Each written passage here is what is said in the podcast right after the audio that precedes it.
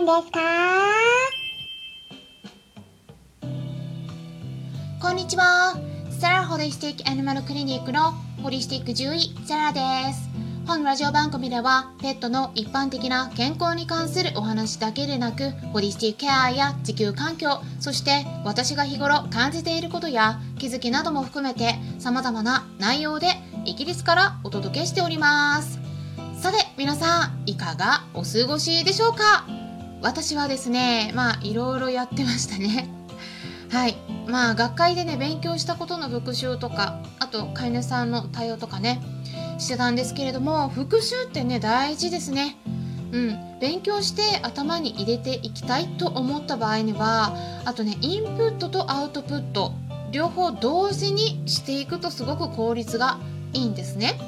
なので皆さんもいろいろと勉強されてる方いらっしゃると思うんですけどね是非 SNS 活動とかでねアウトプットしてみてください。うん、で、えー、私のね音声配信も他の方に是非紹介してもらえたら嬉しいです。はいまあただね先日ヒマラヤの方でコメントもいただいたんですね。で実際に紹介してても日本の情報とか手作り食を進行していたり動物病院を信頼しているから今は学ぶ気がないと言われてしまうことがあるといったお話があったんですけれどもね、まあ、なかなか頭で考えるのが面倒くさくなって思考停止してしまってる方も多いんじゃないかなと感じているところなんです。まあこの音声の場だけでなくて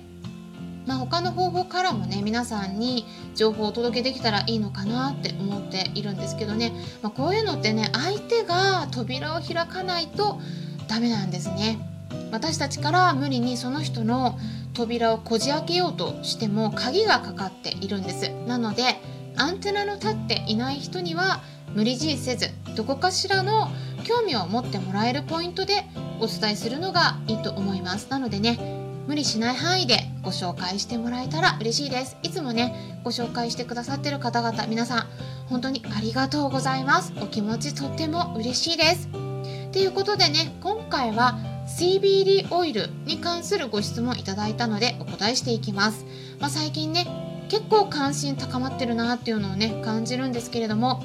今回もね最後まで聞いてもらえたら嬉しいです。まずですね CBD って何？ってね。はい以前私のメルマガでもお伝えしたことがあったんですけれども初めて聞いたっていう方もいらっしゃるんではないでしょうかね。なので簡単に説明しますと CBD っていうのは日本語の名前でカンナビジオールって言うんですね、うん、ただ英語だとね結構発音違うんですね。英語だとカナビダイオルって言うんですね。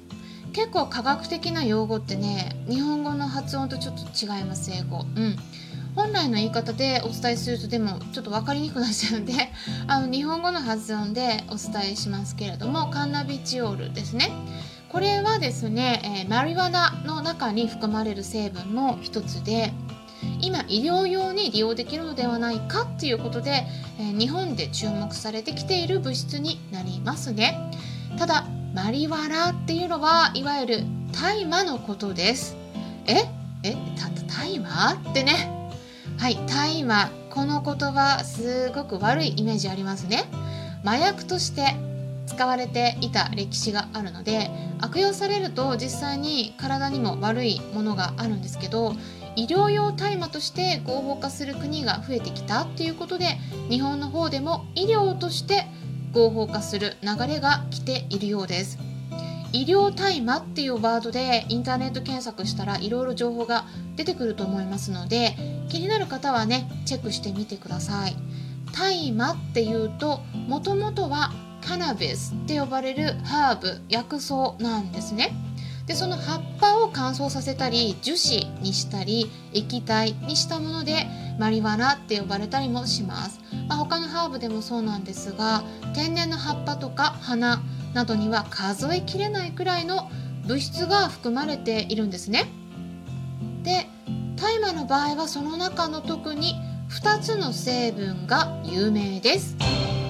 まずですね2つ説明しますと1つ目としてはカンナビジオール CBD って呼ばれるものがあります。そして2つ目としてはテトラヒドロカンナビノール THC って呼ばれるものです。で CBD っていう方が医療によく利用されたりしているもので欧米だとペット用のものも多く販売されています。ただ THC テトラヒドロカンナビノールって呼ばれるものはこちらは気持ちよく応用させたりお酒に酔っ払うような感覚とかこれを酩酊作用って言うんですけれどもあとは幻覚作用とかもあるんですね。なのでこの THC この成分が入ってるから大麻は危険だって考えられてきたんですけどこれを取り除けば安全に使えるっていうことが分かっているんです。で CBD については大麻の中の成分の一つカンナビジオール。これを取り出したハーブサプリメントになってるんですけれどもこれは欧米では一般の薬局などで簡単に手に入るようになっているんですが日本でも最近ネットで買えるようになっていますね。なので、まあ、検索したらこれもね結構ネットショッピングで、え買えるようになってると思うんですけど大元は大麻から抽出された成分なんだけど危険な成分は取り除かれているので麻薬とは違うんですね。ということでね今回はいただいたご質問にお答えしていければと考えているんですが実はですね今回2つご質問いただいています。なのでその2つの文章をそのまま読み上げていきますね。ず1つ目ですね。サラ先生こんにちは。いつも分かりやすいご返答ありがとうございます。3回目の質問になります。最近犬猫ペット用の CBD オイルサプリというものを知りました。主に転換や脳障害の発作や慢性疼痛などに利用している方が多いみたいなのですがイギリスや海外のアニマルケアで CBD オイルサプリを利用することはありますでしょうか？うちの猫は転換などはないのですがシニアになってこれまでとは違う不調が出ることも増えてきたので何かの時に役立てられるのか知りたくて質問させていただきました。有用性や近畿などがあれば教えてください。どうぞよろしくお願いいたします。っていうこととあともう一つ目ですね。これはちょっと質問ではなくてコメントのような感じだったんですけれどもクラブハウスで知り合った人たちが日本では違法になるペット用と人用のフルスペクトラムの CBD をアメリカに住む日本人からまたは翻訳してもらって直接その会社から送ってもらっていることを知りましたその会社のページにはちゃんと THC 入りと書いてあります。直接そのことをお伝えするほど親しい人たちではありません。THC 入りのものを日本に個人輸入してはいけないことを知らないようです。サラ先生のクラブハウスでのお話は聞いている人もいるようです。こんなことをサラ先生にお伝えするのもどうしようか迷ったのですが病気のペット家族を思ってうん。っていう内容だったんですけれどもまず1つ目のご質問への回答ですね。これはですね欧米ではかなり前からペットの動物にも利用されています。ただですねうちの猫たちにも利用したことあるんですけど、えー、効果はねちょっといまいちな感じでしたね まあ利用したものがいまいちだったのかもしれないんですけど、うん、あとねいろんな商品のデータを見てチェックさせてもらってるんですが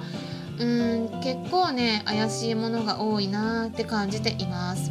まあ、今のところ CBD オイルは海外からの輸入のものが日本でもほとんどになると思うんですがアメリカの FDA の方ではペット用 CBD オイルを調査したところ実際の CBD 自体が全く検出されなかった。つまりゼロだった。っていう報告もあるくらいなんです、うん、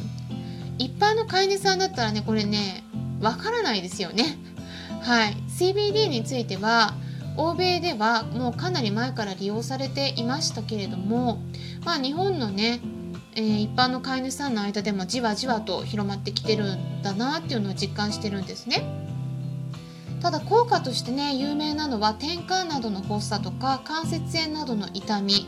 えー、がんとか、うんまあ、この辺り抑えるっていった研究結果が出ていますね。あとは鎮静効果もあるので気持ちが不安定になっている時に飲ませるといった形でもワンちゃん猫ちゃんに利用されています。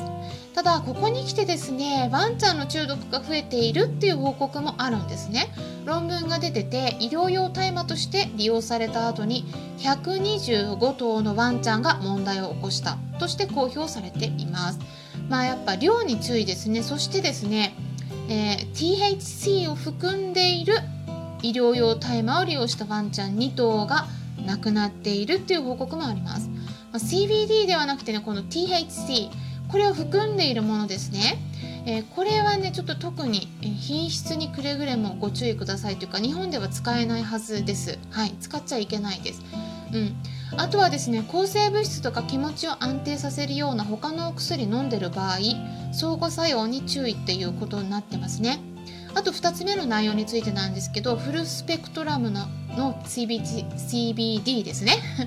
でこれね大麻に含まれているカンナビノイドの成分が全て含まれているタイプのことをフルスペクトラムの CBD って言われてるんですけどちょっと微量ながら THC も入ってます。これは違法です。はい。で、えー、実際にさっきもお話ししたようにこの THC が入ってるものを利用するとやっぱり副反応副作用出ます。でワンちゃん亡くなった子いるのでちょっとおすすめしません。で、えー、あと大麻取締法違反になるのでえー、これ購入する場合もぜひ皆さん ちょっと購入しないように気をつけてください。日本では違法ですのでね。ということでね今回は CBD に関するご質問にお答えしました。これからもねペットの健康情報をお届けしていきますので、えー、ぜひですねよろしければいいねボタンのクリックとかフォローもしていただいたり